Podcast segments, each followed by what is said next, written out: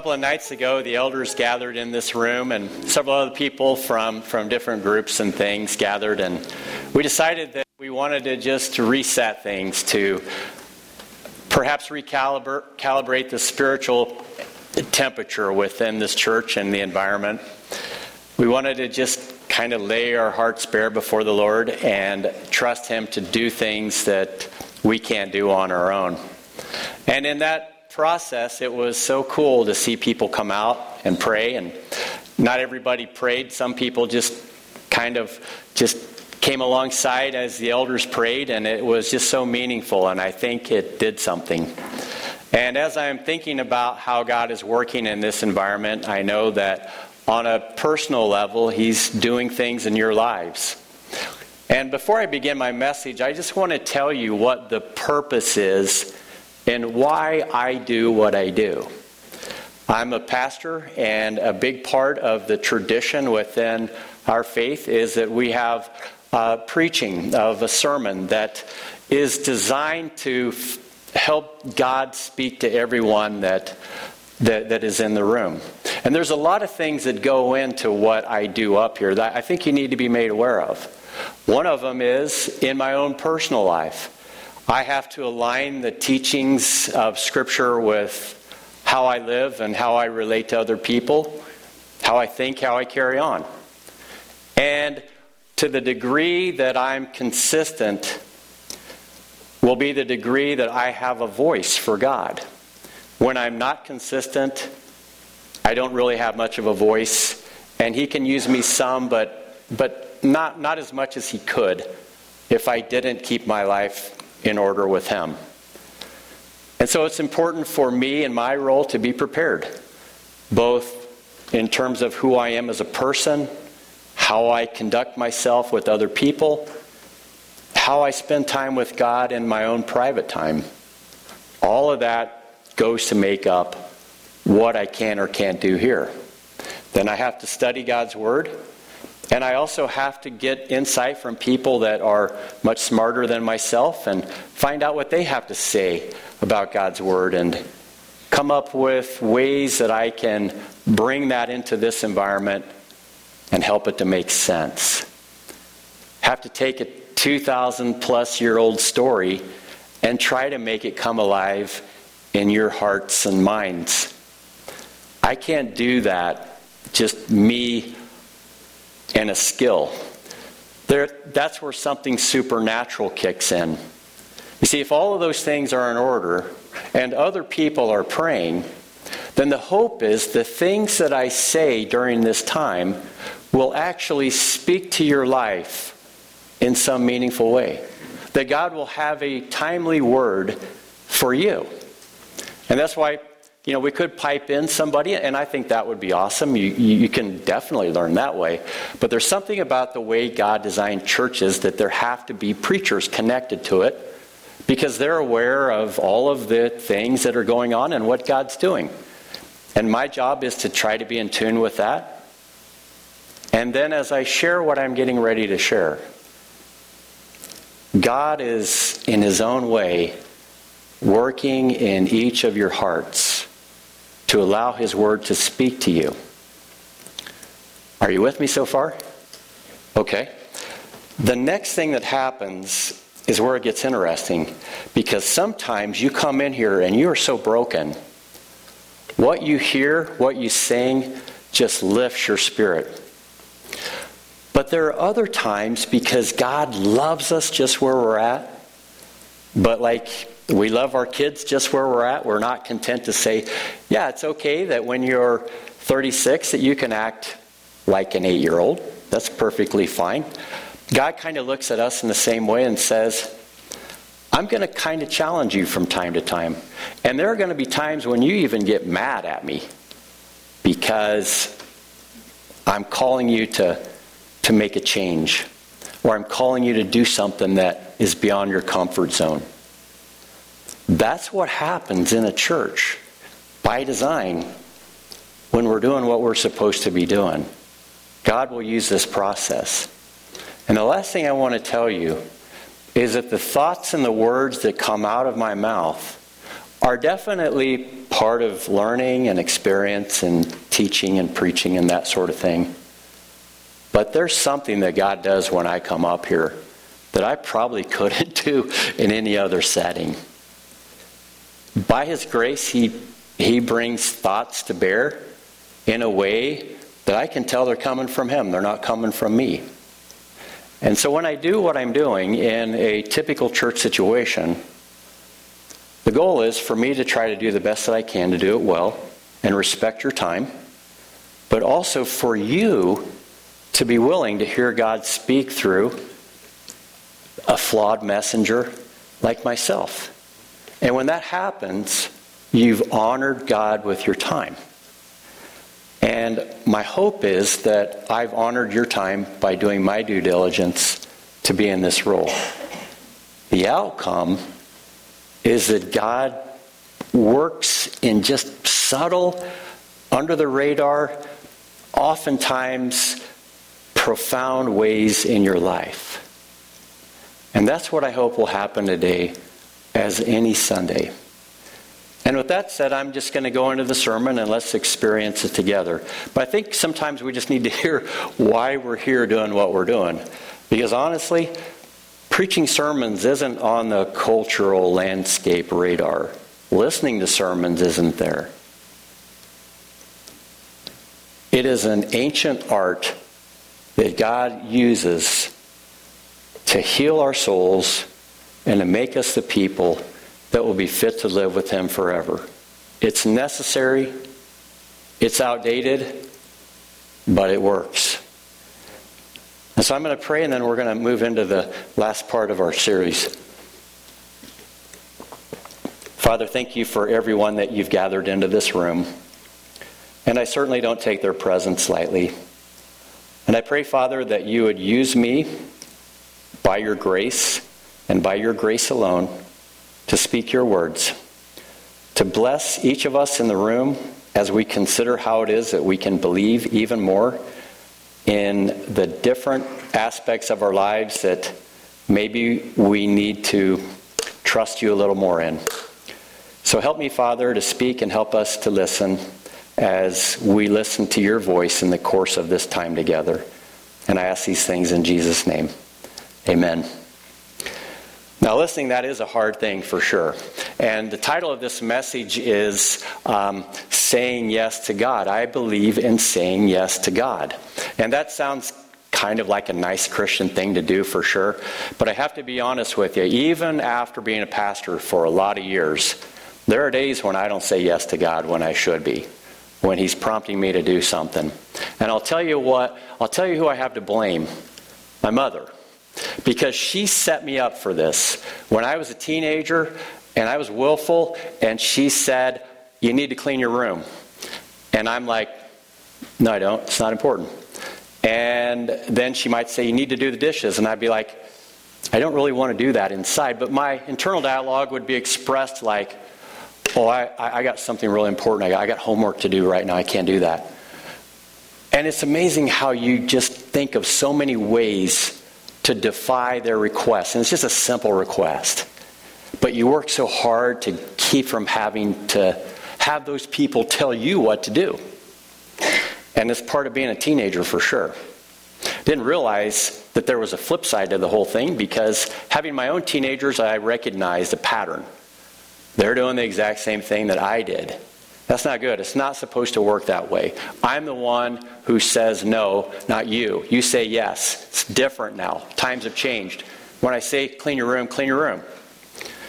But isn't it funny how we're, no matter how much things change, they still stay the same? And so, how is it that we can help you to say yes to God when perhaps if you're like me, you've been conditioned to say no through that critical time in your development, and it's just easy to say no. God will drop something into my head, like you need to pray for that person, or you need to have a conversation with that person, or this is an opportunity I'm laying out in front of you, you need to do something. And I'm like, no, I got other things to do. And then there are the regrets that you have in saying no because you're like, wow, he asked me to do something simple, and I said no. And yet, when I think back to his life, I realize something. He did something pretty huge for me, and I should have said yes. Now, there is something called choice architecture. That is, if you set things up just right, it's easy to say yes. Let me give you an example. Let's say there's a girl that I'm really interested, not me, but just theoretically, I'm really interested in, and I want her to say yes. So important because it's a big question. What do I do? Well, set up an environment. Get some shrubs and some plants and things of that nature and just put them in a nice, peaceful, compelling array. Better yet, when in doubt, mix in some balloons. Because, hey, beautiful garden setting, lots of balloons. Wow. However, if you really want to hedge your bets, get on Amazon because the, where, the direction this question is going, you need Amazon to help you out with. Because the goal is to have a box that contains a beautiful object that is on a pedestal in that environment. And when that box is opened, and that LED from that special box designed to hold a ring shines on that ring, you will not only see glorious light that is comparable to a heavenly array, if you listen carefully enough, there'll be an angelic choir off in the corner going, ah.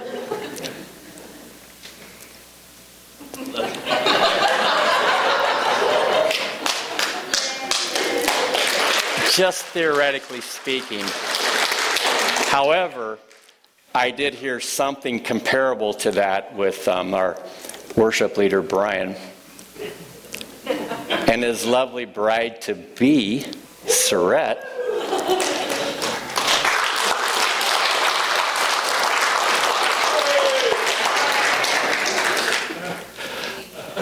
Okay, we just gotta just gotta show it. That's all. That's all. That's all I want to do.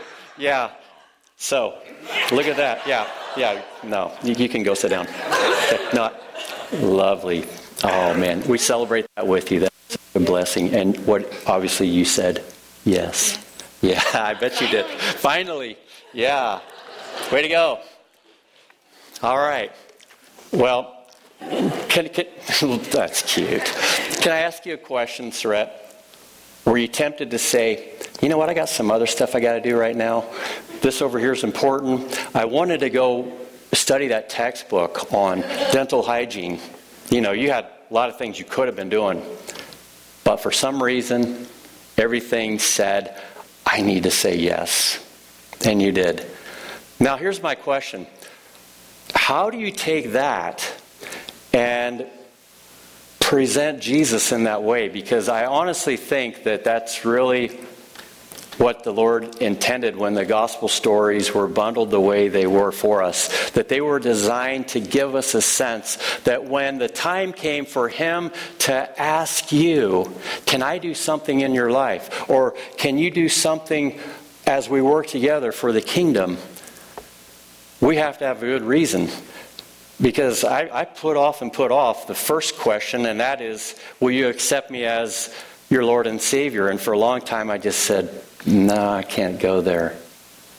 But the more I started paying attention to who he was in the story of the Bible and the lives of people that I saw honoring him, the more I'm kind of like conflicted to where I, I think I want that too. And nobody's nobody's you know nobody's putting a gun to my head or anything like that. Have you ever heard the poem "The Footprints in the Sand"? Anybody ever hear that? It's it's a pretty popular poem. You know, it's it's you know there was a there was a time when um, you know we were walking down the beach and there were two sets of footprints and it was just me and the Lord. And then there was a time when, well, life was pretty rough and I just saw one set and I'm thinking I'm going it alone. And as it turns out, God was just carrying us through that. It's not in the Bible, but it almost should be, I think. And if I could have Ryan just show that little cartoon thing, the first, the first one. This is sort of, um, it's, a, it's kind of a drawing, drawing one. It's a little bit out of sequence, but I think it'll fit here. Um, no, uh, it's, it's a white, it's a white, yeah. Uh, where you see one set of footprints is where I carried you. I mean, isn't that cool? If you want to draw during the message, you can do that. But don't do this. Here's the next one. And that long groove is where I drag you, kicking, kicking and screaming. and I know a lot of people feel like, yeah, I, you know, God's forcing me to do this. But God doesn't force us to do anything. He just asks us if we're willing. He wants us to, He calls us to, but He's not going to force His will on us. I mean, that's, that's dark, actually, to think that someone would do that over our will. But He wants us to come to the place where, like our friends over here, we say yes, of course. And so, for the rest of the message, I want to help you maybe wrap your mind and heart around the of course part of this. We're finishing up today on how we take the belief that we have in Jesus and allow it to be a yes when He calls us to do a number of things. Maybe it's just to trust Him as His Lord and Savior.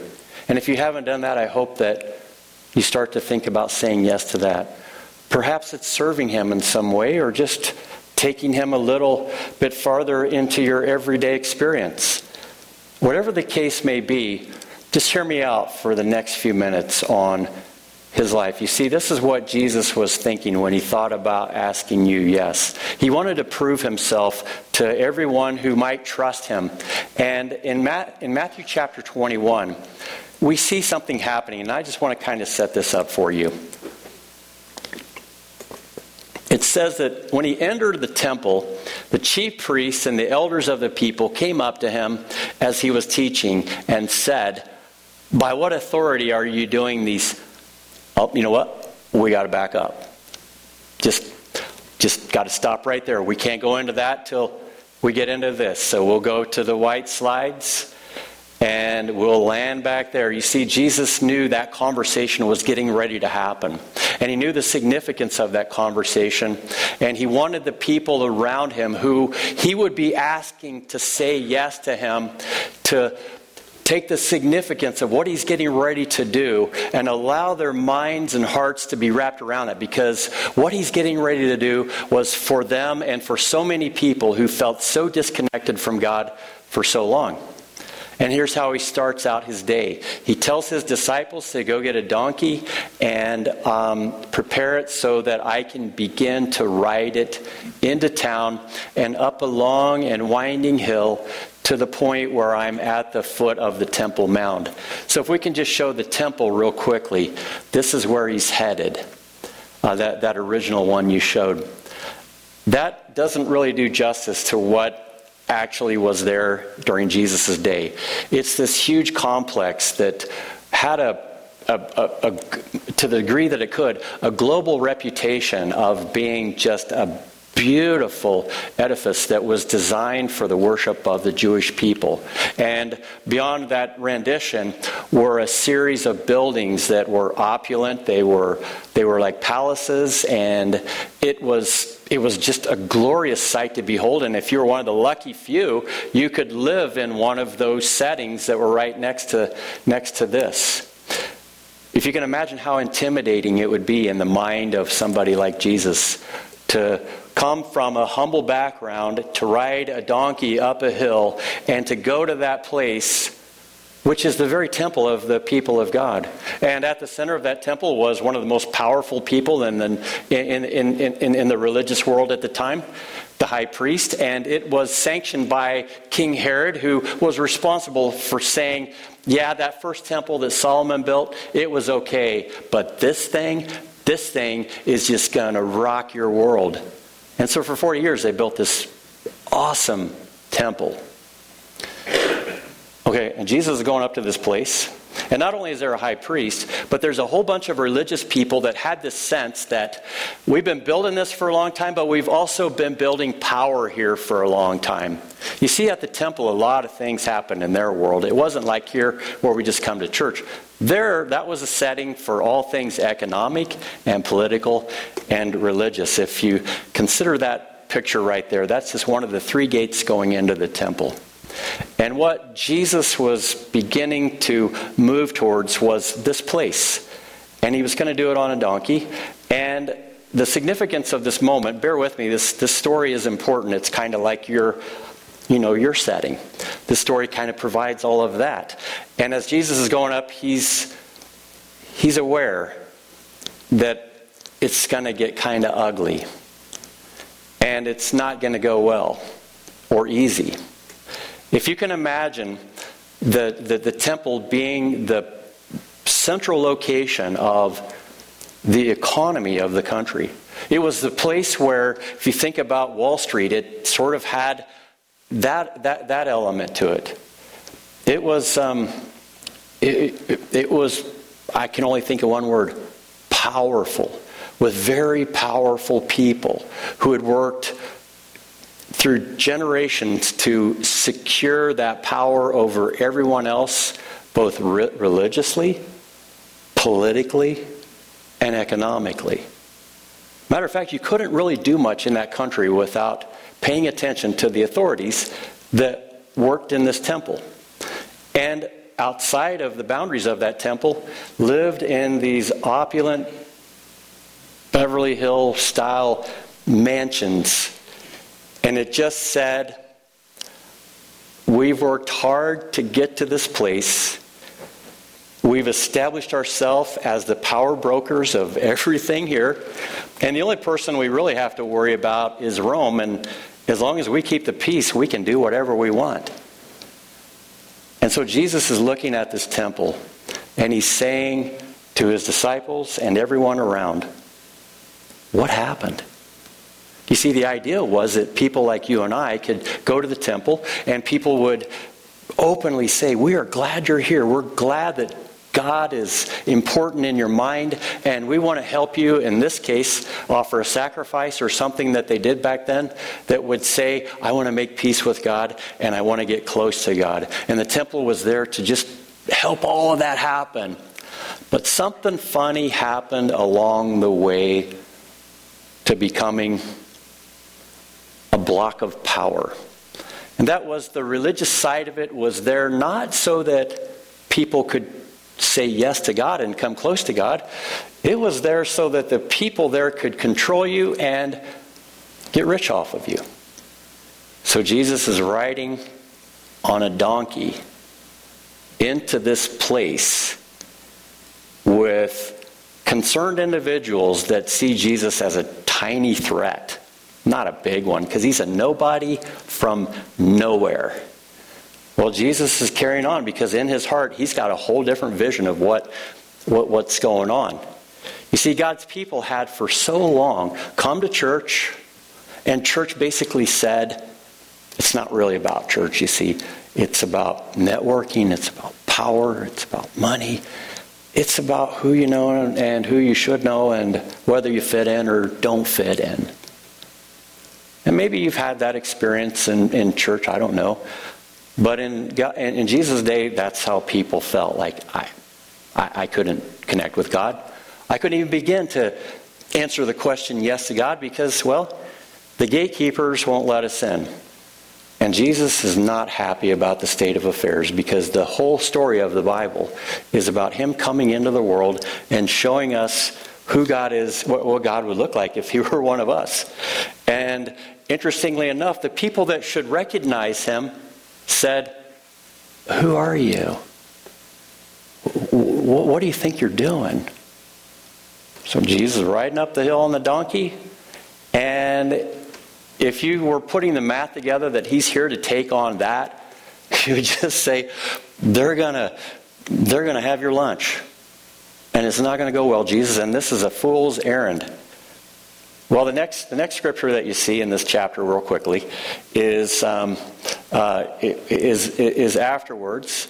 Um, the disciples they, they go get the they go get the donkey and uh, Jesus does exactly what I mentioned a minute ago and then move on to the next one and then after that um, he walks into the temple and in that place with all the columns it's like the mall and there are all kinds of people selling all kinds of stuff that have to do with religious activities. Back in the day, when you wanted to worship God, you had to offer uh, a, a, a lamb or a turtle dove or some grain. That's just the way it was set up. But the cool thing was, is that if you were a person selling this, it was a way to make a lot of money.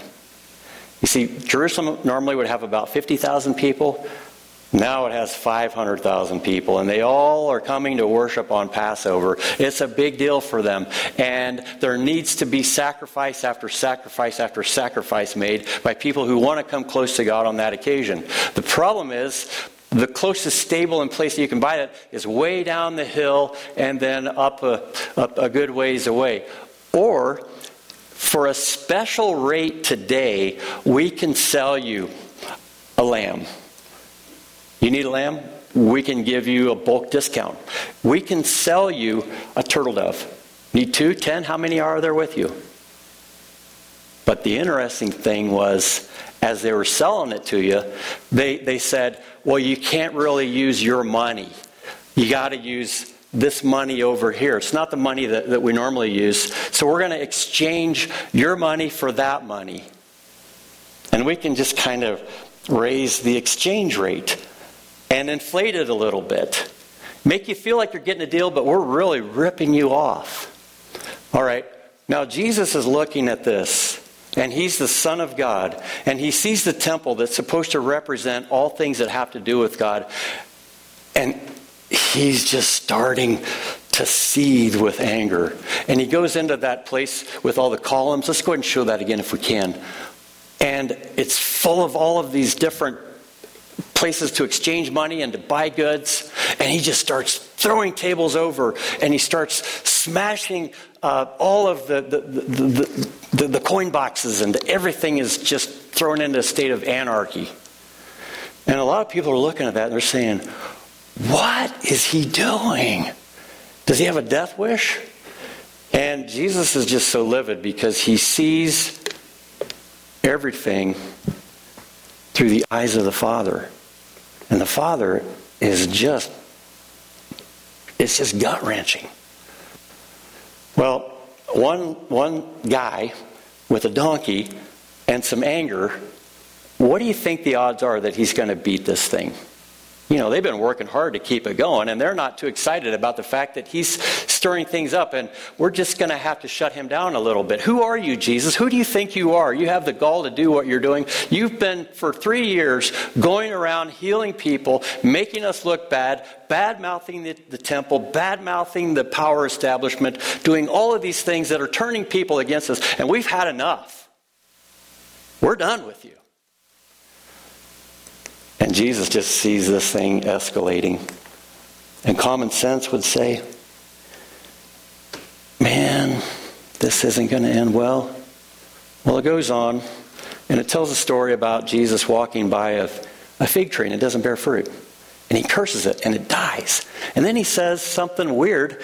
If you have faith, just like a small, tiny amount of faith, you can actually tell this mountain, go into the sea, and it will. And he's pointing at the mountain that the temple is on. And he's pointing at the religious people, and he's saying they're supposed to bear fruit, and they're not doing anything. And it was just kind of a veiled threat. I mean, you can take that prayer in other directions too, and I encourage you to do that. But for now, what he's saying is, it's not going to. You think it's not going to end well for me? It's not going to end well for them. Now, let's just stop for a minute and kind of see what's going on in terms of power. Here's a powerful group of people who are just tired of Jesus doing his stuff. And then there's Jesus, who was going around to different people and just showing the love of God, healing people, helping people to be redirected. To the feet of, of the Father, loving on him. And now he's angry. And now we have an issue with authority. And authority really is what's, what's, what's at work here. The authority that you have to say no to God, and God has given you that authority. Everyone in the room can say no. God will not take that away from you. He has given you free will. He respects your dignity. He wants you to love Him. But if Brian said, Surette, you will love me whether you love me or not, what do you think she would have said? Well, Brian would probably have some bruises on him, may not come into work the next day. I mean, you can't coerce somebody to love you. It, you just have to want to. And Jesus was saying, This is the face of God showing compassion. And this is the anger of God saying, The religious people of all people have been shutting it down and distorting the whole picture of who I am to these people that have been disconnected from me for so long. And Jesus has just had enough. So he tells the disciples in kind of a little bit of a parable, it's getting ready to get ugly. And a few years after this, by the way, just an FYI, that whole temple complex, gone. That whole religious structure, gone. All of those people taking money, gone. And the church just keeps going on because some people said yes to God. And God made the unthinkable, the impossible, the unimaginable, the inexplicable happen in ways that speak to our hearts. So Jesus curses the fig tree, and then, well, then we're kind of back to our conversation. The machine has had enough. And so the machine has set some people down there to begin the process of sorting Jesus out and ending this thing once and for all. So they go down there and they say to Jesus, let's go back to that first slide you, you showed us, Ryan. They say to Jesus, um, uh, uh, the, the black one, there you go. He entered the temple, and these guys are ready. And they just came up to him and they said to themselves, We're done. We're done with this guy. Shut him down. So they're like, Okay, Jesus, who do you think you are? By what authority are you doing this? And I don't know about you, but if it were just me and I saw, saw all of these people in robes, very powerful, and saw what they established, I'd be shaking in my boots. And who gave you that authority? Who do you think you are? And this is why I love Jesus. Because those kind of people, they're all over the place. And they do do that. And they don't like to have things disrupted. They don't like to lose control. And Jesus answered them and said, I'll ask you a question. Just one.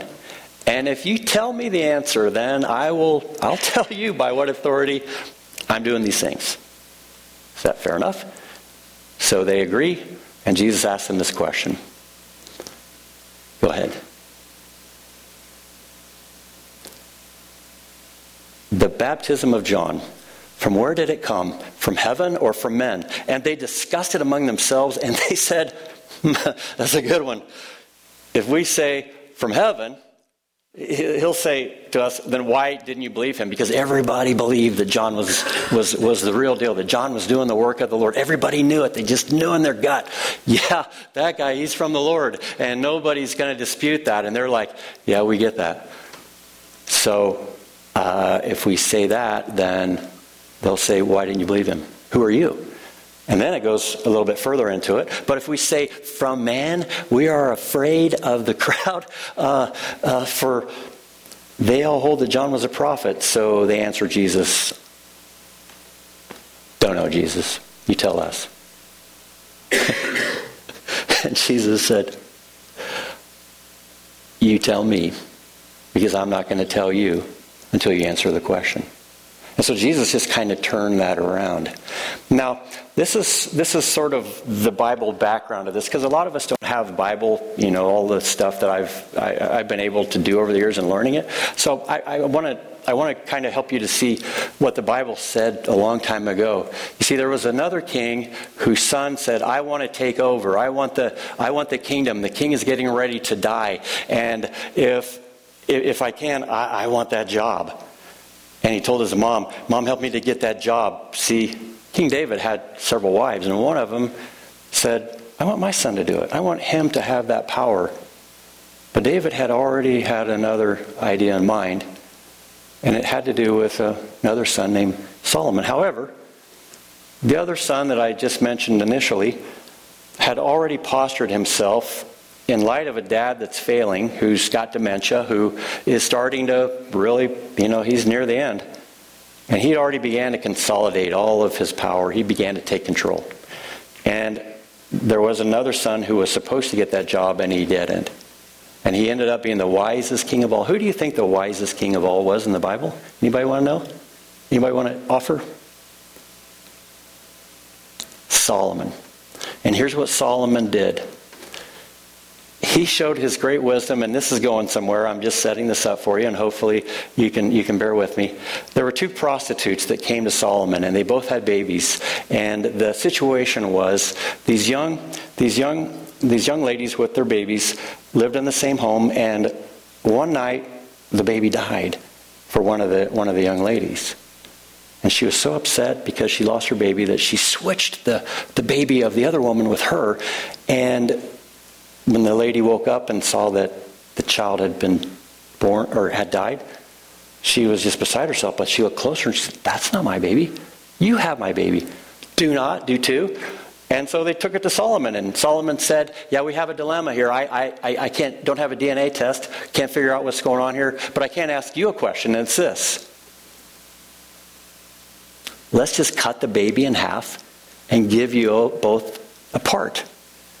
Now the response answered the question, because the mom that had the child originally said, "I don't want that child to die.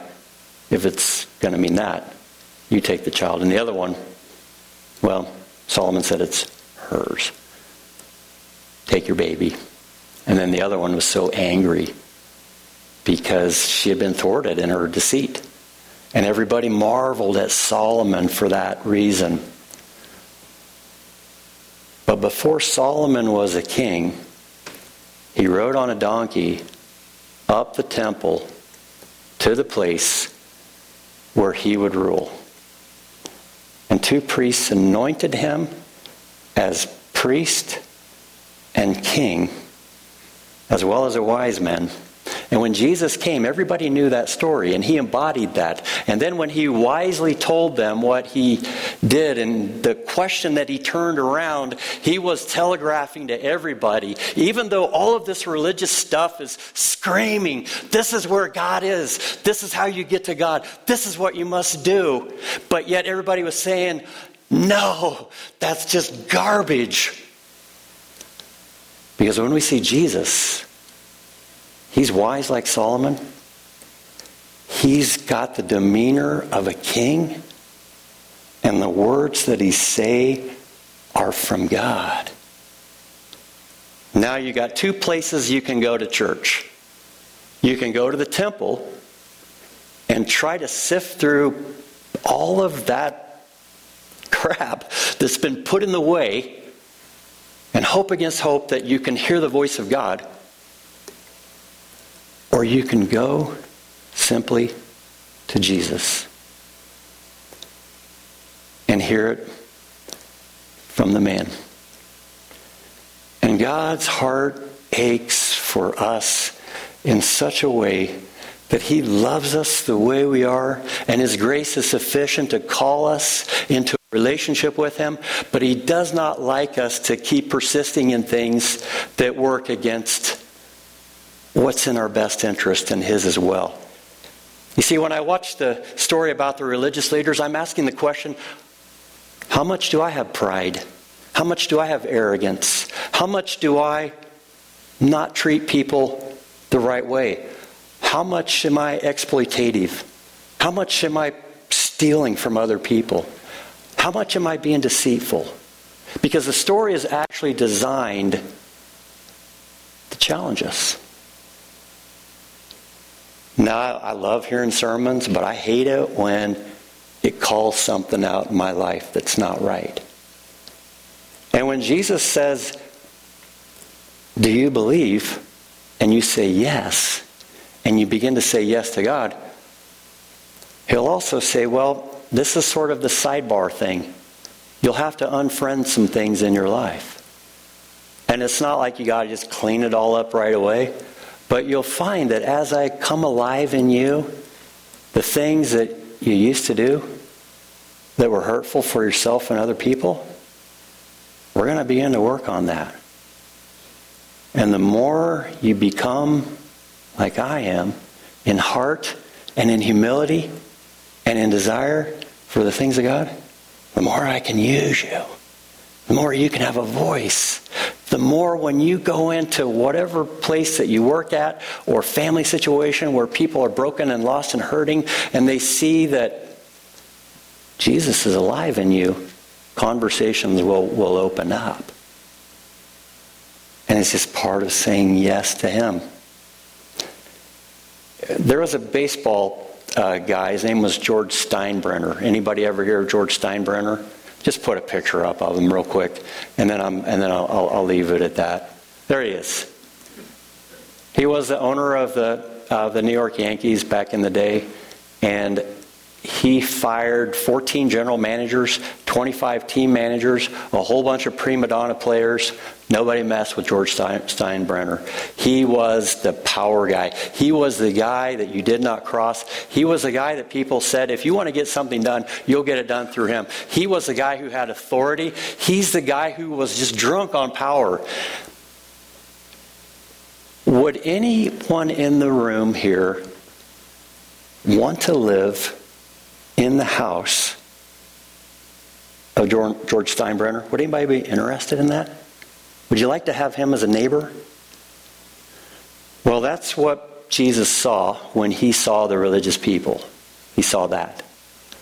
But Jesus, they said, By what authority are you doing this? And that's where Jesus has so much weight and authority in the minds of so many people. And that's why people say, I want to follow you. I want to say yes to you. Because your authority is different. Rather than beating up on people, putting people down, shaming them, doing things that broken people don't need because they're already broken. In humility, you go and you bind up their wounds, you touch their lives, you make them whole, you help them to kind of get back on the path. And it seems like the only things and people that you're angry about are the things that are not the way they should be. And when you take that frustration and you direct it towards each of our lives, what's so interesting is if we are open to saying yes, He's like, I'm actually here as your friend. I'm here to help you through this. I'm here to heal you. I'm here to take what is broken and bind it up. But if you have a spirit of arrogance towards him, he'll just be like, I respect your authority, and maybe one of these days you'll see the weight of mine. When somebody serves you, it just, I don't know, it changes. It helps you to say, I would do anything for that person. And when Jesus sets himself up like this, he's telling you and I that when I come into the world and you see that temple and you think that's the only way to God, and then you look at me and you say that's also that that's the alternative path right there, and all you see are the hands and feet of the Father at work in a spirit of love in the lives of people. But also firm enough to, to call out that stuff and say, that is wrong, wrong, wrong. When I see that in Jesus, I'm like, sign me up. Because your heart's right. You call out the things that are wrong. And when you look at me, I could just melt under all of that weight of the authority of your character. But your eyes are of love and compassion and of grace. How do you do that, Jesus? Now, all of us come into this room and we got things in our rearview mirror we're ashamed of. Things that we're like, God, if you knew, if they knew, you knew. God's like, I know. But I have you here for a reason. And it's to help you to trust me. And maybe for some of us, that trust is just recognizing there are dark forces at work that want to keep us down, like the temple represented of all weird things, but was eventually destroyed. Jesus is saying, whatever dark forces are at work in your life, there'll come a day when God will shut them down. But maybe the one thing that they did is they help you to see the good things in comparison. And when Jesus shows us that, he promises that his authority is able to transfer us out of the dominion of darkness and the captivity of everything that keeps us from God, and even the willfulness that says, I can't do the God thing. When we say yes to him, he starts to work on our will and our hearts and our eyes. Things change. Just like any good friendship should, because he's a friend. But he's also a very powerful friend. And he wants to pull us close. Let's get rid of that guy. And let's put something else up there. We're tired of looking at you, George. But the question for you today is, and in all of this, is what is God asking you to say yes to? Now, let me give you, for instance, as a pastor, my first yes was, Yes, Lord, I will make you my Lord and Savior because I've been putting you off for a long time. And you didn't drag me into this, you just kept wooing me and showcasing your beauty and your glory and your character and your love. And it came to the point where I just had to say yes. And in any given day, I wake up and my first conversation is, if it's not with, you know, saying something to my wife or the dog, the first intentional conversation is inviting the Lord into my heart and saying, Lord, follow me through this day. Direct my path. Help me with the stuff that I have to face. I'm trusting you. And I'm paying attention to everything that you put me into each day because I want you to be a part of those situations. And so before I came up here, I asked him to be a part of that. And many other parts of the day, just as a for instance, I just invited him into that. That conversation, that situation, that thing I had to do. And it's amazing what a difference Jesus makes when you say yes to having Him in your life. And my goal here is to just help you to get to that place where wherever it is that you are with Him, He's asking you to say yes to something. It's just the way He is, the way He moves us. He may be saying, I want you to be a part of my family. And that's part of the reason why we get baptized and why we accept Him as our Lord and Savior, is so that we can begin to experience that family dynamic. Maybe it's, yes, I want you to serve, or I want you, whatever, remember at the beginning of the message, I said God speaks to us in different ways. Maybe He's speaking to you now about something going on in your life that you just need to settle with Him or trust Him with. And the Bible's a good guide for trying to sort that out if you need to, or us. And if we can help you with that, we will. Well, at the end of the day, I hope that you do believe that Jesus is worthy of your yes, because everything that he's done and beyond has been designed to facilitate that response. I don't know what would have happened over here if she just said, you know what, I'm going to weigh my options. That would have been a weird ending for sure. And I'm so glad it ended that way. And when God looks at you, He's saying, I see you weighing your options. And I got to be honest with you.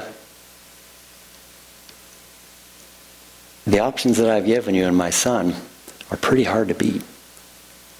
And maybe it's just bringing him into your life. Would you bow with me? Father, I've taken up a chunk of everybody's time in closing this out. I hope that I've been able, Lord, to showcase the events that happened and the way that they did. How He just took on this huge machine for us. And the machine just runs beyond the temple complex and people that are exploiting the way of life in you to the unseen powers of darkness behind there that they're just simply puppets for. And all of those forces of evil, Jesus, you just walked right into it for us, for everyone in the room, so that we could be set free by your faithfulness and obedience. And I pray, Lord, that the eyes and the hearts of the minds of everyone here would have the scales removed or anything that's keeping us from seeing that, that we could see that with clarity. And that we could know the significance of what you've done. So just work in every heart here. Use myself, others who just are familiar faces here, to come alongside, however the case may be. May you be glorified, and may your Son be magnified in our hearts. And I pray these things in Jesus' name. Amen.